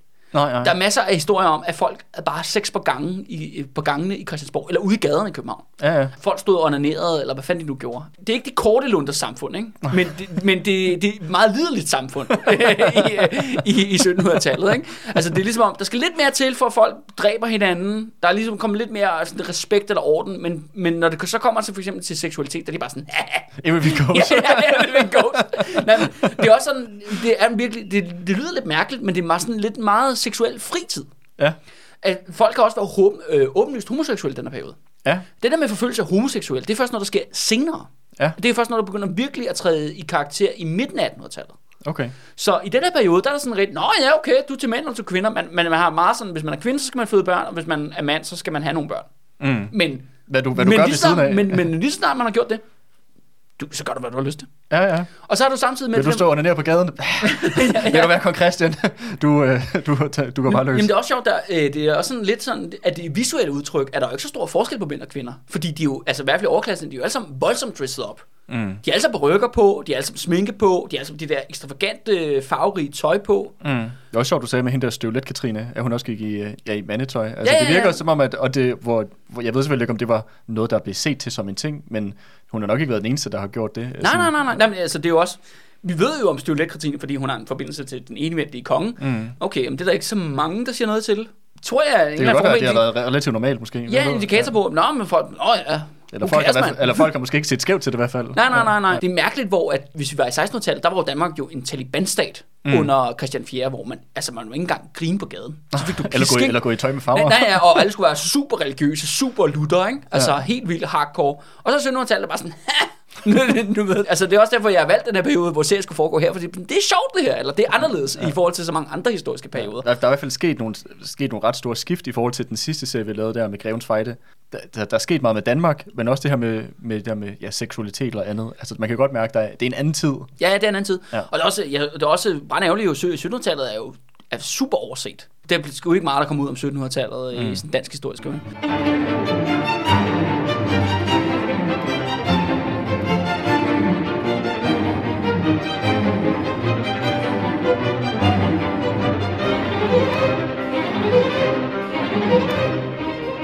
Fordi Frederik han bliver så født, og øh, efter sine i starten, der tager Karoline Mathilde sig af ham, men mister sig interesse for ham.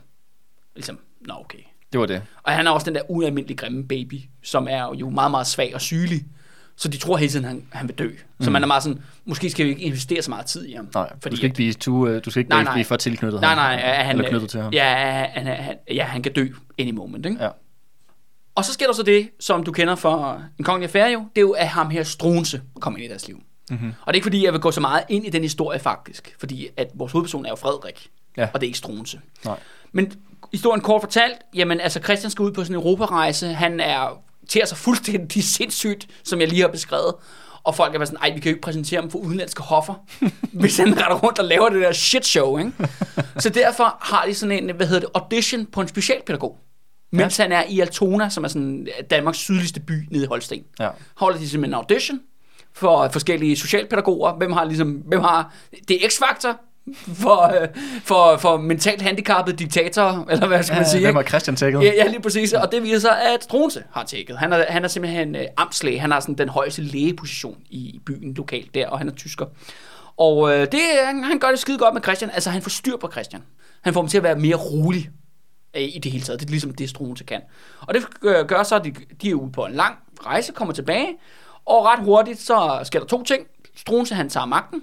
Han bliver jo diktator på baggrund af, at hver gang han, øh, han giver et stykke papir til Christian, så skriver han under, Mm. og så er det lov. Mm. Så er det sådan, det er. Så Og man kan sige, han, han regerer i skyggen. Ja, ja, alle, alle, alle, Alle ved det, men, alle det, men, ved det. men det er jo ikke hans, det er ikke hans underskrift, der gør, at det er at det bliver... Nej, det er fordi systemet er jo sat op efter, at det den enevældige konge, der skal være den altafgørende diktator. Ikke? Præcis, men han fører hans hånd på en eller anden måde. Fuldstændig. Han styrer og manipulerer ham, ikke? Altså, og, og ja, får ham til at gøre, hvad han har lyst til. Og det andet er så også, at Strunse går i seng med Karoline Mathilde. Mm-hmm. Og det gør de helt åbenlyst. Altså, det er overhovedet ikke som en kongelig affære. Nej, okay. Hvor det er som om, uh, de render rundt og skjuler det. Ej, nej, nej. Vi taler om, at de er seks på gangen foran tjenestefolkene. Ja, okay. Du ved, kommer der sådan en trappepige hvis- øh, forbi, ikke? og så siger Strunse, kig på øjnene. Du ved, mens de gør det. Fordi at de, øh, jo- de svælger deres seksualitet. Ikke? Så det er der ingen, altså det ved alle, det er anmeldt kendt, og det andet er ret hurtigt øh, efterfølgende, så føder jo faktisk Karoline Mathilde en datter, øh, Louise Augusta, som jo så er Frederiks stedsøster. Eller undskyld, ikke stedsøster, halvsøster.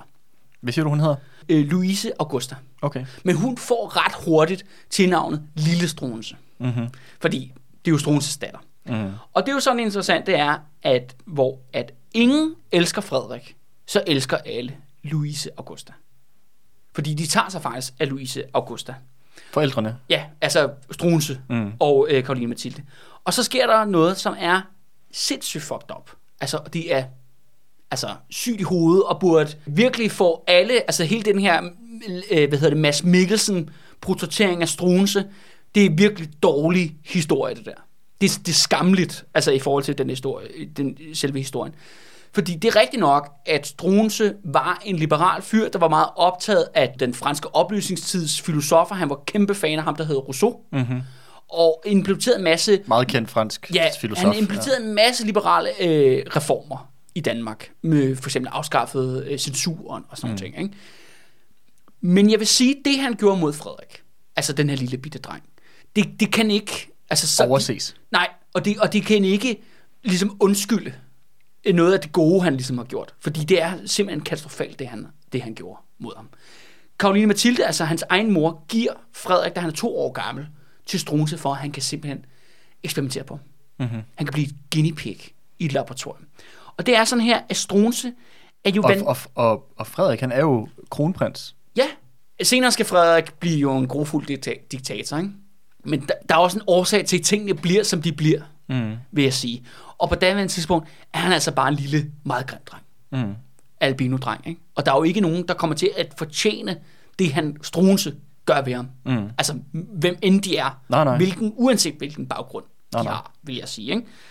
Og det kommer simpelthen af, at ham her Rousseau, jeg ved ikke, ved du noget om ham her øh, Rousseau, Andreas? Ja, ja, altså, øh, ja, altså det er jo sådan en fransk filosof øh, fra den her oplysningstid. Jeg kan ikke huske, om det er ham, der har skrevet sådan nogle af de der øh, sådan nogle værker om, hvordan, hvordan burde samfundet sådan ideelt Ja. set være. Øh, sådan, Han er en af de tidlige af det, ja, den franske opfyldelsesfilosofi. Ja. Du har Voltaire og Montesquieu ja. Og alle sådan nogle andre, ja, der kommer Montesquieu har det der med den retfærdige hersker. Og Ja, ja, ja, ja, ja. Og, men, og det er lidt den samme sådan form for boldgade Rousseau, også med sådan nogle værker om, hvordan, hvordan burde man opsætte et samfund, sådan liberalt-agtigt borgerligt demokrati. Ja. Noget hen, hen ad den Hen retning. er det. Øh, han er især fokuseret på børneopdragelse.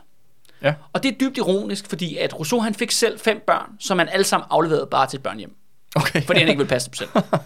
Men det forhindrede ham altså ikke i at skrive en, en bog om børneopdragelse, som er sådan et filosofisk værk, hvor det er jo en fantasi, skal sige. Det er jo ikke noget, der sker i virkeligheden. Den her bog den handler om en dreng, der hedder øh, Emil.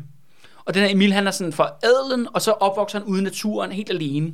Og så handler det om, ligesom, hvordan man opdrager ideelt barn. Og det er en ting, at Rousseau har skrevet en bog om det. Fint nok. Han gjorde det jo ikke selv. Han gav sine børn væk. Ikke? Men Struense, han tager den her bog, Emil, literally, og siger, det er det, jeg vil tænke. Jeg tænker mig at gøre alt det, som Rousseau har skrevet om i den her bog, mod Frederik. Mm-hmm. Og det fører så simpelthen til, at, øh, ja, at Frederiks barndom bliver et stort fucked up eksperiment. Og nu går vi så ind i eksperiment, og det er der, hvor vi startede dagens episode, netop det bliver drengen i buret. For det første, så fik øh, Frederik, han fik sig en legekammerat, men, men simpelthen tog en dreng fra et børnehjem, der hed Karl. Altså for et fattigt gård, ikke? Han blev simpelthen hivet op på øh, Kongens Plads. De var jævnaldrende. Han var også to år gammel. Mm-hmm. De, så blev de låst inde alene på et af værelserne. Og der var de så bare hele dagen alene. Bare de to. Og de måtte ikke have noget voksenkontakt. Overhovedet. Det var sådan her, hvis tjenerne eller andre folk begyndte at lege med dem og tale med dem, så fik de pisk. De to drenge der, de havde kun en anden inde i et tomt rum i Christiansborg. Hvor at de, de ikke havde noget, de havde meget, meget lidt tøj på. Så de var sådan blå af kulde konstant. Den der fucked up Rousseau-bog, der, øh, og som Struense så efterlever, som et eller andet sygeligt eksperiment, der står der, at øh, når børn skal udsættes for kulde hele tiden. Okay. Så de render rundt med åbne vinduer, selv om vinteren. Ja. De her små børn, fuldstændig gennemblå af kulde, ikke? Og det, de levede af, var sådan, var kogt af kartofler. Mm. De, de lå bare og hundefrøs, og, øh, altså, og så blev de så vasket hver dag i kolde bade. Okay, det lyder helt fucked. Så det, Men det er jo mishandling. Ja, det er ja. mishandling, det Også her, toårige børn, det er, jo, øh, det er jo meget, meget små børn. Ja. Altså, der er jo der er mange børn, der ikke engang måske rigtig kan tale på det tidspunkt. Nej, nej, nej. Jamen det, det værste er, at de begynder også at udvikle deres eget sprog. Fordi de har ingen, de har ingen kontakter med, med voksne. Nej. Det- Altså, de har kun hinanden. De har kun hinanden, ikke? Øh, og det er jo også det med, at der var ikke nogen, der måtte trøste dem. Det var sådan noget, med, hvis de begyndte at græde, jamen, så skulle man bare lade dem være til stod. Mm. Altså, så der, der er ingen omsorg. Der er ingen, der tager sig af dem, Altså, ikke? det lyder jo det lyder som sådan noget, der du bliver virkelig sådan permanent skadet for resten af livet. Altså, sjovt, sjovt Ja, nok. ja, sjovt nok. Men altså, når man hører nogle af de der øh, historier fra børnehjem, for eksempel i Rumænien og andre ting, med de, og jeg tror, de her børn har været noget yngre end to år, men de der børn, hvor, de for eksempel blevet, hvor der har været for lidt personale, hvor der ikke er noget interaktion med børnene, Ja, så bliver de mærkelige. du, bliver, du tager Ja. veje skade. Og det her, det lyder som virkelig bare opskriften på, hvordan du, Hvordan man du, fucker- du, du fucker bliver så, op, ikke? så skadet som nærmest som muligt. Altså. Ja, ja. En anden ting var også, at Frederik, fordi han jo var et incestbarn, så havde han også, han havde nogle forskellige sådan skavanker. Han, han, for eksempel, han haltede hele livet. Han gik lidt dårligt, ikke? Mm-hmm. Og det gjorde simpelthen, at Struense ind i det her altså fuldstændig rum, hvor der er ingenting. Derfor har han faktisk konstrueret en trappe, Ja. ja. som fører til ikke noget. Altså bare til en lille bitte platform ind i rummet. Og op på den trappe, top af den trappe, det var der, hvor Frederiks mad blev stillet. Så han blev tvunget til ligesom at kravle op ad den her trappe, hvis han skulle have sine kogte kartofler. Så, og det var jo hårdt for ham. Det gjorde ondt på ham. Ja. Så det, skulle han, det, det var sådan, han fik mad ved at kravle op ad den der trappe. Ikke? Okay, shit. Om sommeren jo, så tog de jo så til Hørsholm Slot, eller Hirsholm Slot, er der også nogen, der kalder Hvor det ligger henne? Jamen, det, er- det griner, at det er slot, der ikke findes mere. Der er en by, der hedder, en lille bitte by oppe i Nordsjælland, der hedder Hørsholm, øh, hvor der ikke rigtig er noget. Bortset fra, at der er stadigvæk øh, parken for det her slot, som ikke findes mere. Men det var simpelthen Struense og Karoline Mathildes yndlingssommerresidens. Mm-hmm. Det er også Christian Schøne med, men du ved, han løber lejet i haven, ikke? du ved, han, han passer sig selv, ikke? Ja. Ja. Han var benegal, ikke? Øh, og der, der rendte de rundt og knaldede og gav handjobs til højre og venstre, og hvad de nu ellers lavede. Og så var det sådan, at under det her slot, der var der simpelthen det her fangehul, hvor at Karl og Frederik levede inde i. Om sommeren der? Ja. Ja. Det var det, jeg startede beskrivelsen, Ja. ja. hvor de lever, i, så de lever i Med- et hul Ja. Med, med trammer for vinduerne, og så bliver der lige stillet kartofler ind til dem, og så sig, fordi han åbenbart ikke er færdig med at torturere børn, så sender han også to, øh, to hunde ind til dem.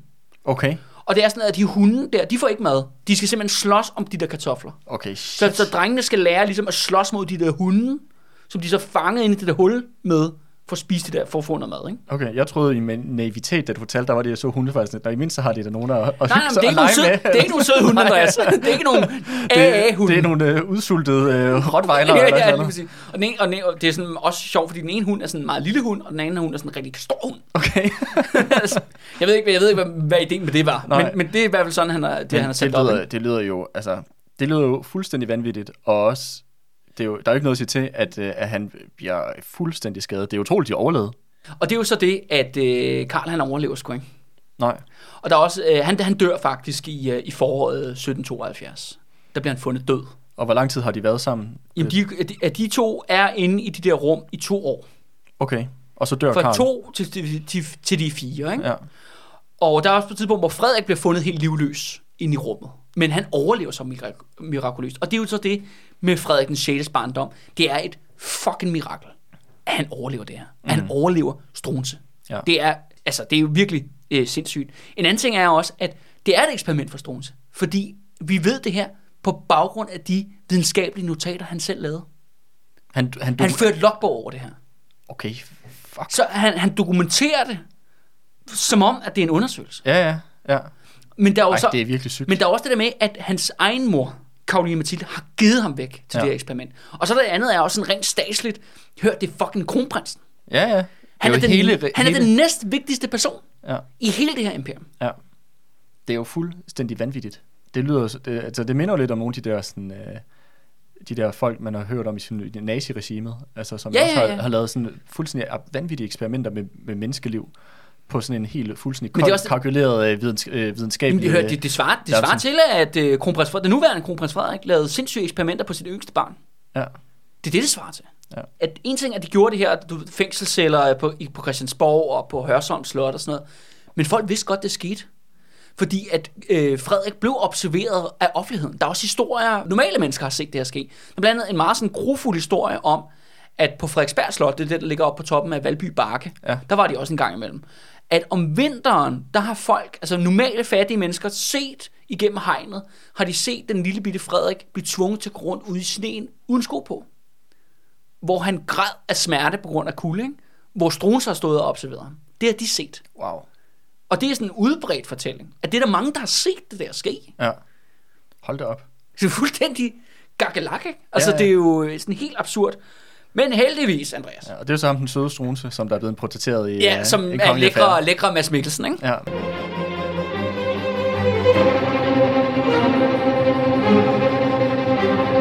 Men heldigvis for Frederik, og jeg skulle sige også os andre, øh, så er øh, Struense, han bliver selvfølgelig kuppet. Mm-hmm. Som du ved, for en kongelig affære til sidst. Han har gennemført alle de her reformer, men han har ikke rigtig nogen, han støtter sig til i samfundet. Nej, der er ikke nogen magtbase. Nej, der er ikke- altså han appellerer ikke til bønderne, han appellerer ikke til borgerne, han appellerer ikke til danskerne eller tyskerne eller nogen som adelen, helst. eller- Eller adelen. Han kører bare sit eget show. Så det har en meget begrænset effekt, hvad han egentlig har opnået. Og det betyder så, at i januar 1772, der bliver han kuppet. Mm-hmm. Men det griner er, hvem der står bag det her kup. Fordi dem, der står bag kuppet, det er enkedronning Juliane Marie. Og nu skal du lige huske dit stamtræ her, Andreas. Frederik den 5. Det er Og det var ham, der faldt på hesten og fik hans ja, lille lortekniv op i... øh, det er Christian den 7. far. Ja. Men han har to koner. Mm-hmm. Louise, som er mor til Christian 7., men som er død. Ja. Og så fik han en kone nummer to. Ja. Det er Juliane Marie, som er tysker. Ja, og så hun hedder enkedronning. Ja, hun er enkedronningen. Hende og Frederik den 5., de får en søn. Det er ham, der hedder arveprins Frederik. Mm-hmm. Og Juliane Marie, øh, hun står i den meget, meget ironiske og lidt sjove situation, at ud af hele toppen af kongefamilien, altså du ved, det øverste magtelite i Danmark, der er hun den eneste, der er normal. Ja. Alle andre er multihandicappede. Inklusiv hendes egen søn, arveprins Frederik, Øh, hvad som er, er, er halvbror til Christian 7. hvad skal, så det vil sige, bare lige for at være helt sikker, Ja, så det vil sige, at enkedronning Juliane Marie, hun er sådan set papmor ja, til, til Christian den 7. ja. Og hun er så pap bedstemor til Frederik den 6. Det er fuldstændig rigtigt. Yes. yes. Okay. Og det vil så sige, at arveprins Frederik er jo så sådan øh, bonusbror, eller halvbror Ja, øh, til, til, til, til Christian den 7. det er 100% korrekt. Så, så det vil sige, at arveprins Frederik er halvbror til Christian den 7. Ja. ja. Men Frederik der, altså han er, øh, han er ikke lige så voldelig og udreagerende som Christian, skal det siges. Men han er totalt, altså han er en, altså, han er en sink, ikke? Altså han er, han er mindre bemidlet. Og i den situation, så har Juliane Marie, som ligesom har kørt sit eget spil, mens alt det her det er foregået, hun har jo ligesom også, hun har jo også nogle rum inde på det der slot. Hun har ligesom passet sig selv og sin handicappede søn derovre. Men så på et tidspunkt, der hyrer hun så en specialpædagog til ligesom at tage sig af ham. Christian havde støttet Katrine slash Strunse. Hun har så hyret sin egen, men hun har fået en, der var lidt mere kvalificeret. Hun har fået fat i en fyr, der hedder Ove Guldberg, Mm-hmm. som det senere blev skiftet navn til Ove Hø Guldberg. Ove, han er øh, sjov, fordi han, han har kommet fra en meget fattig baggrund. Hans, hans øh, far, han var lærer i Horsens, altså det, der vil svare til folkeskolelærer i dag. Ja. Så han er altså ikke, Det er ikke, fordi, noget det er specielt fornem. overhovedet. Nej. Men igennem sådan en dygtighed, akademisk arbejde, så lykkedes det ham for at få en stilling på Sorø Akademi, som er ligesom er landets højeste uddannelsesinstitution på det tidspunkt. Og på det eller andet tidspunkt der, der bliver han ligesom, falder han i snak med Juliane Marie, og hun siger, hvad, jeg har brug for en specialpædagog til min handicappede søn. Og det er de to, der står bag kuppet. Okay. Og det er dem, der bliver Danmarks Norges herskere Ja. Det er dem, der i kunne de næste Strunse. 12 år. Ja, må jeg Så man, det- man kan sige, at, at, at moren, enkedronning Juliane, Ju- Juliane Marie, og så ham her, øh, Ove Guldberg, de hersker igennem sønnen, øh, arveprins Frederik, eller hvad? Jamen, det der så sker, er jo, at de hersker ved, at de tager kontrollen over Christian. Ja, altså Christian den 7. Ja, og han bliver så spærret ind på sit værelse, og så bliver der bare sat papir ind til, at han skal skrive under. Okay, så sidder han bare der. Ja, og han kommer til at leve et elendigt liv resten af sit liv. Altså virkelig sådan sørgeligt, nærmest være permanent fanget ind på sit værelse. Og han bliver mere og mere sådan grøntsagsagtig. Mm-hmm. Sidder bare sådan helt tavs og kigger ind i væggen hele dagen. Okay, så Altså han, han bliver også kun mere vanvittig. Altså Nå, han, ja. hans, hans tilstand forværres ret drastisk. Ja, Øhm, så han sidder bare, og, og han er selvfølgelig, må ikke hænge ud med støvlet Katrine og så videre, så videre. Og han sidder bare og skriver under på alting. Og så er det jo ligesom, de håber jo så på, at, at Christian vil dø en eller anden dag, og så kan arveprins Frederik så blive konge i stedet for. Mm. Fordi han er jo den næste i tronfølgen. på Altså, nær På Frederik nær den 6. lille Frederik. Ja. Yes. Men Andreas, jeg vil godt lige, lige dvæle lidt ved det her. Det er som om, det her, den her historie, ikke, de foregår på sådan en lukket institution. Bustet for, for handicappede i princippet, ikke? hvor det så er socialpædagogerne, der tager magten. Fordi jeg selv har arbejdet på en, øh, en specialinstitution på et tidspunkt. Mange af de der, der var der jo rigtig søde, men det var selvfølgelig ikke nogen, der var kvalificeret til at have magt på noget som helst grundlag. Og hvem er der så, der, der bestemmer for dem? Jamen det er jo så personalet omkring dem. Mm. Og det er jo det, Ove Guldberg gør. Det er Eller- derfor, han bliver diktator. Ja. Eller Strunse. Jeg kan ikke komme på nogen andet tidspunkt i Danmarks historie, hvor det er pædagogerne, der har magten. Mm. Men jeg synes også, når man hører om nogle af de her mennesker, at det lyder jo også som om, at det er nogle, altså når man tænker lidt det der med konger og dronninger, og du ved, det er, der er fest og farver gang i den, og øh, vanvittigt overdådig luksus, og det er der jo også. Det er der også. Ja. Men det er også nogle vanvittigt sørgelige skæbner, de her De mennesker, er meget har. sørgelige, ja. Altså, øh, som du siger med Christian 7., der ender med at blive øh, spærret inde på hans værelse og leve som sådan en grøntsag derinde.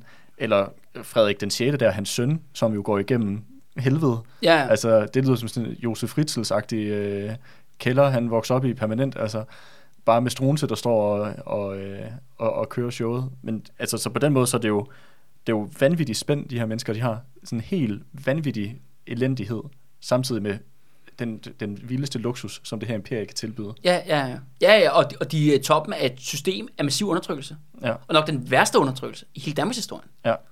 Altså, det, er jo, det kan nærmest ikke blive mere brutalt eller blodigt. Altså, hvis, i hvert fald ikke, hvis du kigger ud på kolonierne. Mm. Altså, hvor det kan blive sådan helt sindssygt, som det bliver jo i Ghana og i Vestindien, ikke? Ja.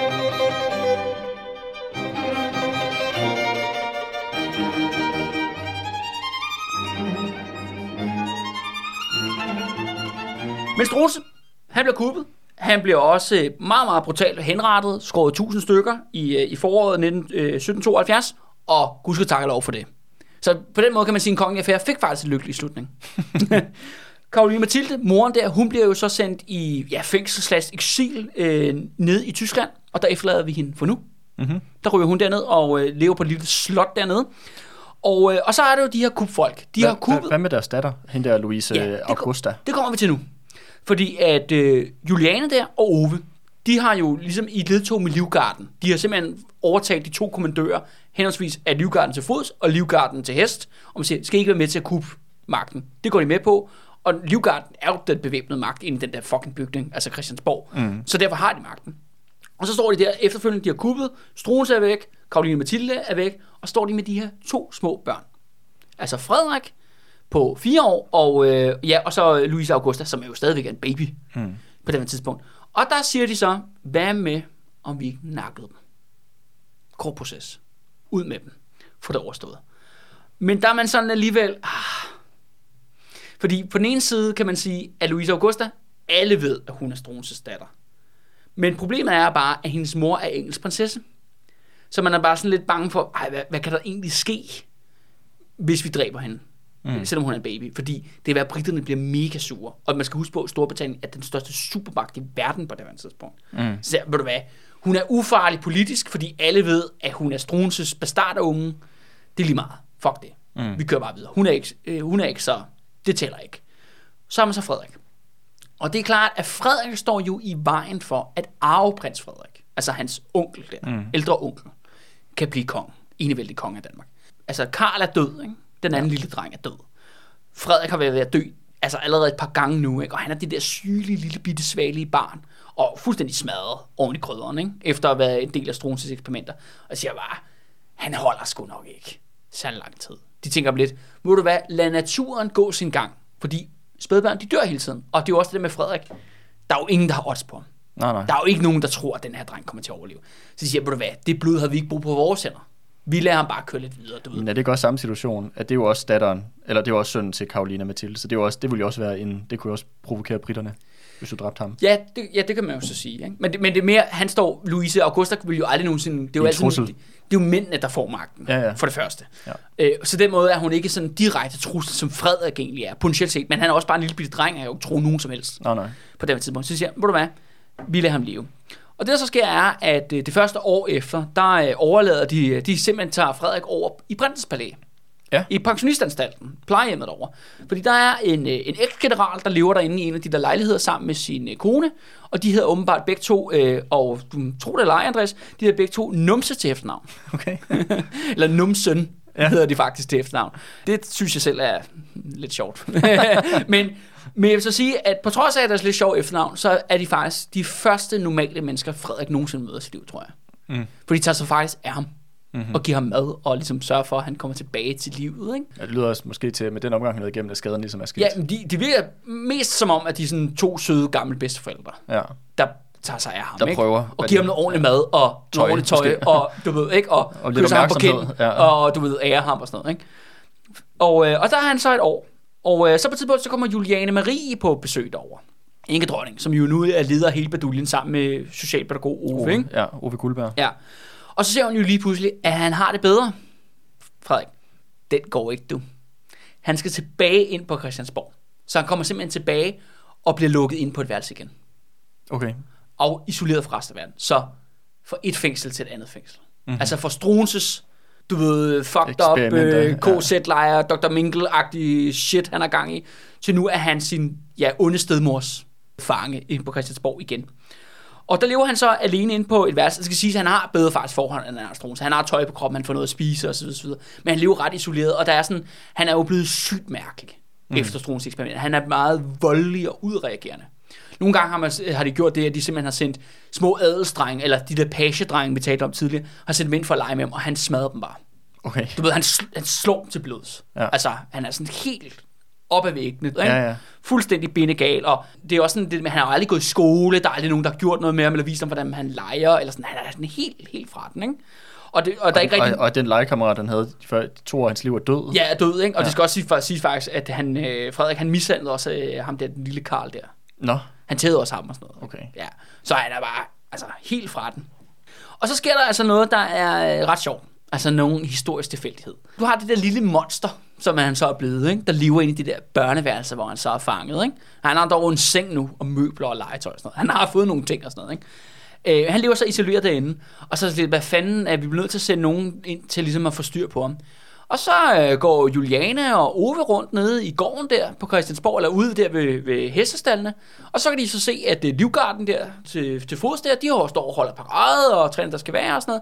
Og så er der så en ung løjtnant, der står ligesom og kigger på de tropper. Han er 22 år gammel, han hedder Johan Bylov, og han står ligesom og dirigerer de soldater.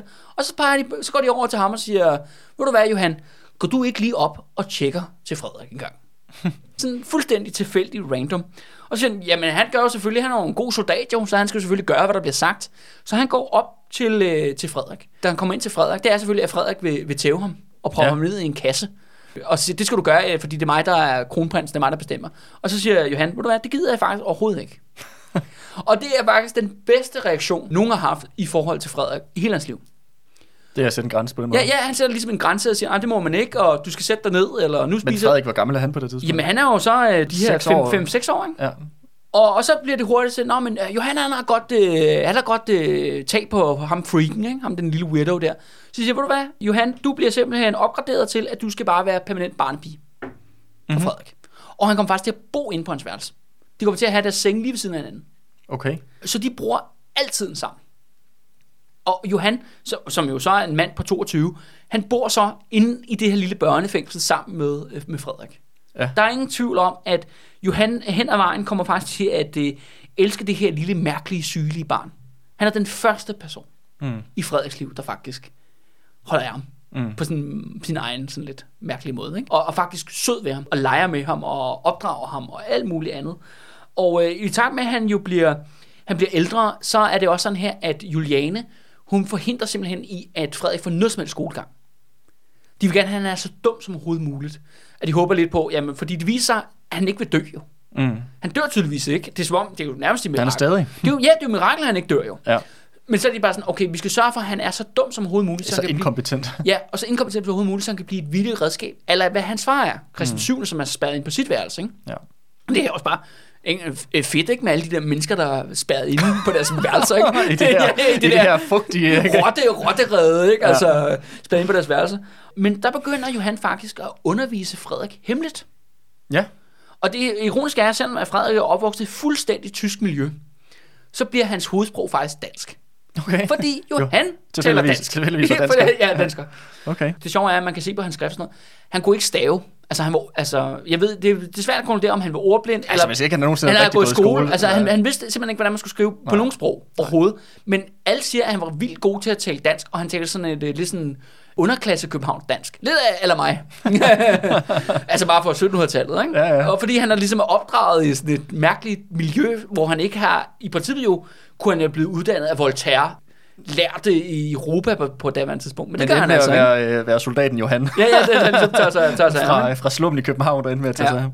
Det, jeg ved ikke, om man kan kalde det også, at, øh, at det er jo også den eneste sådan rigtig måske faderfigur eller eller andet, Ja, ja. Som, som Frederik får her. Fordi alligevel Johan, han er alligevel en, øh, en del år ældre. Altså, han, Ja. det, er jo lige, det er jo lige før, at han kunne faktisk være hans far, altså sådan aldersmæssigt. Det, ja, ja. det, det er sgu tæt på. Ja.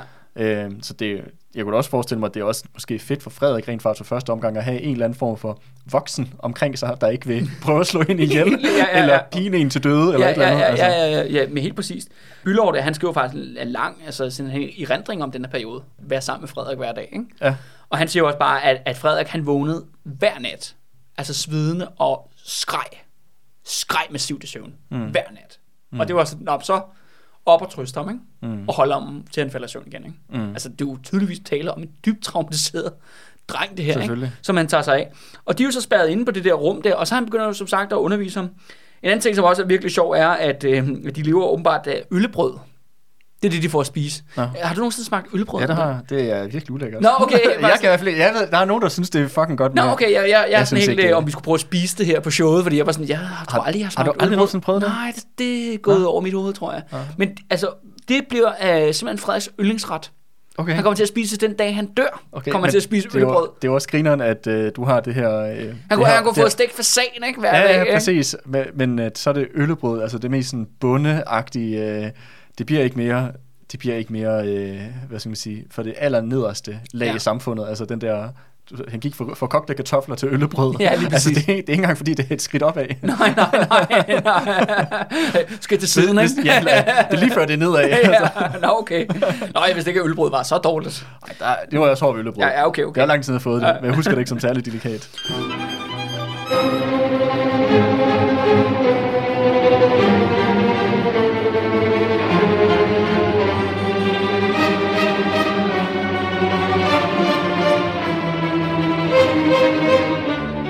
Altså enkedronningen Juliane Marie ikke? og Ove der. Og noget de gør jo er, at, at kan man sige, hvor at Struense torturerer ham fysisk, Mm. så torturerer Juliane ham psykisk. For det første gør hun det øh, på det der børneværelse, hvor han er det meste af dagen. Der sætter hun øh, billeder op, tegninger op af kuppet mod øh, Struense og hans far der i 1772.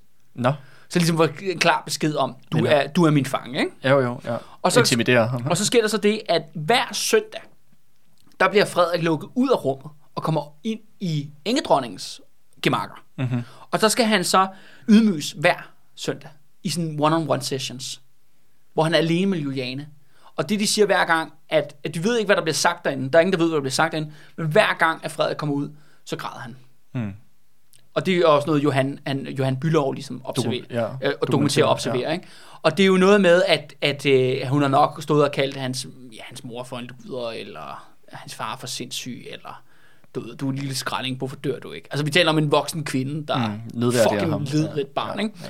Og det værste er så, der er jo så årsdagen for kuppet, altså der i 1772, det er den 17. januar. Så det er jo, ja, det er faktisk lige om lidt. Ja. øh, og der er det sådan her, at der skal øh, Frederik øh, møde op øh, hos Juliane og arveprins Frederik, som så er den her handicappede mand, ikke? Og der skal han så kysse dem begge to på hænderne, og så sige mange tak for kuppet. Mm-hmm. Ja. Så er der sådan en årlig ydmygelse foran alle, Mm. foran hele hoffet, hvor de skal Mhm. gøre det foran hele hoffet, skal op og kysse dem, og det er jo tydeligvis for at lige vise, Hvem har, hvem, hvem har har magten? magten, ikke? Ja. I det der lukkede, lukkede system. Det lyder virkelig som om, at Frederik han har, øh, han har ikke haft det let. Ja, nej, nej. Men så sker der også det, at, at han kommer Men bare... også egentlig, at, at Julia Anne Marie, at hun egentlig sidder ret sådan, hun sidder rimelig tungt på magten, virker det til. Så længe i hvert fald, at Frederik, han er sådan her lille, lille dreng, og ikke rigtig kan gøre noget. Ja. Så virker det som om, at hun har sådan rimelig godt Jamen, det er, jamen, og, det tag er i jo, tøjlerne. og det er også det med, at Ove der, han viser faktisk til at være en meget kompetent dik- diktator. Han er i hvert fald mere kompetent i de sindssyge konger, der kom før ham i hvert fald. Mm-hmm. Øh, og han er jo også meget mere, hvad hedder det, stabil end Struense var. Mm. Altså, han er jo ikke en psycho, altså på den måde, som, som Nej, Struense han er bare skolelærer for, for, Ja, men, for Horsens. ja, ja, ja, jamen, det, det, er jo det, han er. Han er skolelærer på Horsens, ikke? altså, selvom de har en meget sådan, de kører en meget sådan konservativ, reaktionær politik, alle Struenses reformer bliver fjernet, ikke? Mm-hmm. Øh, det sjove er så, at de kører en meget sådan pro-dansk politik. Mm-hmm. i, øh, i forhold til, det er jo meget, meget, tysk-tysk det hele, ikke? Ja. Tysk kongefamilie, tyske adelsmænd, så videre, så videre. Så øh, Ove mere sådan, ah, okay, hvad med, at vi giver danskerne en chance, ikke? Sådan lidt mere sådan, man spiller lidt på de mere sådan dansk nationale strenge, ikke? Men de gør sådan set det, det eller hvad hedder det, det, du ved, det kører i hvert fald. Øh, Der er ikke noget, der bliver slået mega meget stykker i den her periode i hvert fald. Tingene får ligesom lov til at fortsætte, som de plejer at gøre. Øh, Frederik, han kommer dog en gang ud hver uge fra slottet. Og det, og det er, fordi han skal i det kongelige teater. Ja. Som ligger det samme sted, som ligger i dag. Ja, altså der ved På Kongens Kong- Nytorv. Nytorv. Ja, ja. Øh, Bygningen var ret anderledes dengang, men det ligger det samme sted. Og det, gør det, det er noget at gøre med, at, at fordi det kongelige teater er en statsinstitution, som kongefamilien betaler for, ligesom er der. Og så er der noget med, at når man er konge, eller en del af kongefamilien, så skal man ligesom vise sig i teatret en gang imellem, og ligesom nyde teatrets kunst. Og det er jo den eneste form for rigtig underholdning, mm. kultiveret underholdning, der findes på det tidspunkt. Så det skal han simpelthen deltage i. Men der er ikke noget, der indikerer, at Frederik synes, det er fedt overhovedet. Altså det er også sjovt, at senere, at Frederik, da han bliver meget ældre, og sådan set også uden for vores historie, der er han jo, han er jo konge, mens guldalderen foregår. Altså den kunstneriske guldalder med Adam Øslag og alt det der går der, ikke? Og Frederik, he doesn't give a flying fuck. Mm. Han er pisse ligeglad med det der kunst og kultur. Ikke? Det har faktisk vist sig, eller det Johan skriver, at det virker som, at han går mest op i, det er, at han har sådan et jerngevær hjemme på sit værelse, og der står han og træner og eksercerer med det hver dag. Nå, Og det siger han, det at gøre mig selv stærk. Det er også det der med, at han har fået sådan en overlever-mentalitet, ikke? Ja, ja. Bare sådan, Det der kunst, det er ligesom en luksus, man ikke nej, har jamen, han, til. han forstår det ikke. Han har, han har ikke noget koncept. Men der er dog en ting, han synes... Men jeg vil sige, jeg, jeg kan heller ikke bebrejde ham, man ikke har noget koncept på det. Hvis, hvis alt fokus hans tidligere i hans liv har været, jeg skal ikke dø af sult eller kulde, Ja. ja. så, har man, så har man også, også nogle andre prioriteter. Altså, det er sgu Men der nok. er en ting faktisk, at Frederik viser sig at kunne lide. Og det er Vivaldi, Ja, som vi også spiller i... Øh, som er derfor, at vi spiller det som soundtrack her. til den her Ja. serie. Og især det her stykke musik, jeg har valgt, det er jo det, der hedder, ja, det er for de der Vivaldis øh, fire sæsoner, og det er jo det afsnit, eller den del, der hedder Sommer. Mhm. Og det er for sine simpelthen Frederik den 6. yndlingsnummer. Mhm. Det er åbenbart det, han går op i. Men det sjove er det der med, at han godt kan lide det der Vivaldi og de fire sæsoner og sådan noget, som er jo en klassiker inden for den klassiske musik. Men på daværende tidspunkt, der er det håbløst gammeldags. Det svarer lidt til, at hvis han var helt vild med danstop, Ja, okay. fordi at Vivaldi er jo fra starten af 1700-tallet. ja. Og nu er vi jo i slutningen af 1700-tallet. Mm. Det er som om, han virkelig er sådan, øj, det kultur, han kan lide, det var sådan, ej, sådan lidt, okay. Den er fin nok og sådan noget, ikke? Men, men Men du har vi også hørt, Ja, ja, ja. ja. nu har vi også hørt, øh, hvad hedder det nu? Ja, det er øh, sådan- Rollo King nok. Ja, ja, ja, det kan du ja, godt ja, skrue ned. ja, ja, ja, det er lige præcis. Jamen, den er meget fin med det der, de knaller i en dør, eller hvad jeg siger, men nu har vi hørt den, ikke? Ja. Det er altså lidt, folk har det med det der Vivaldi der i den der periode. Men det, det er det, Frederik, øh, det eneste nummer, han kan lide. Okay. Og efter sigende, når han bliver ældre, det, det, altså det er det, de spiller, når han er der. Mm. Det er det der sommer, og det er også derfor, vi har det som soundtrack. Men øh, Frederik, han bliver jo ældre og ældre. Og han bliver faktisk, ja, så kommer han op og bliver 12 år gammel. Og der begynder han faktisk at få lov til at komme noget mere ud mm-hmm. på slottet. Man simpelthen, okay, nu kan vi ikke holde ham øh, længere inde i hans ene rum. Han får lov til at løbe rundt på nogle af de forskellige gange og etager. Han kommer også lidt mere ned i gården. Og der finder han faktisk sin søster igen. Sin, sin, sin lille søster. Louise Augusta. Ja, lille stedsøsteren der. Øhm, øh, eller halvsøsteren der, Louise Augusta. Og de to bliver faktisk meget, meget tætte venner. Og det er ja. Ja. det første barnevenskab, han mm. sådan set kommer til at indgå og resten af sit liv. Og de to kommer faktisk til at være vanvittigt tætte Ja. Øh, resten af deres liv. Og, øh, og hvad gør de for at have det sjovt? Jamen, de smadrer selvfølgelig møbler. Ligesom fars deres far, fars børn, ikke? Eller kun den ene af dem. Ja. Men øh, render rundt og smadrer møbler, og de tager også øh, dørene af hængslerne til værelserne. Ja, uff. Så folk lige knaller for åbne døre i stedet for, ikke? fordi ja. Ja. at øh, kronprinsen har løftet den af. Ikke? øh, så det er jo altid noget, at det ligesom begynder at lysne lidt og sådan nogle ting.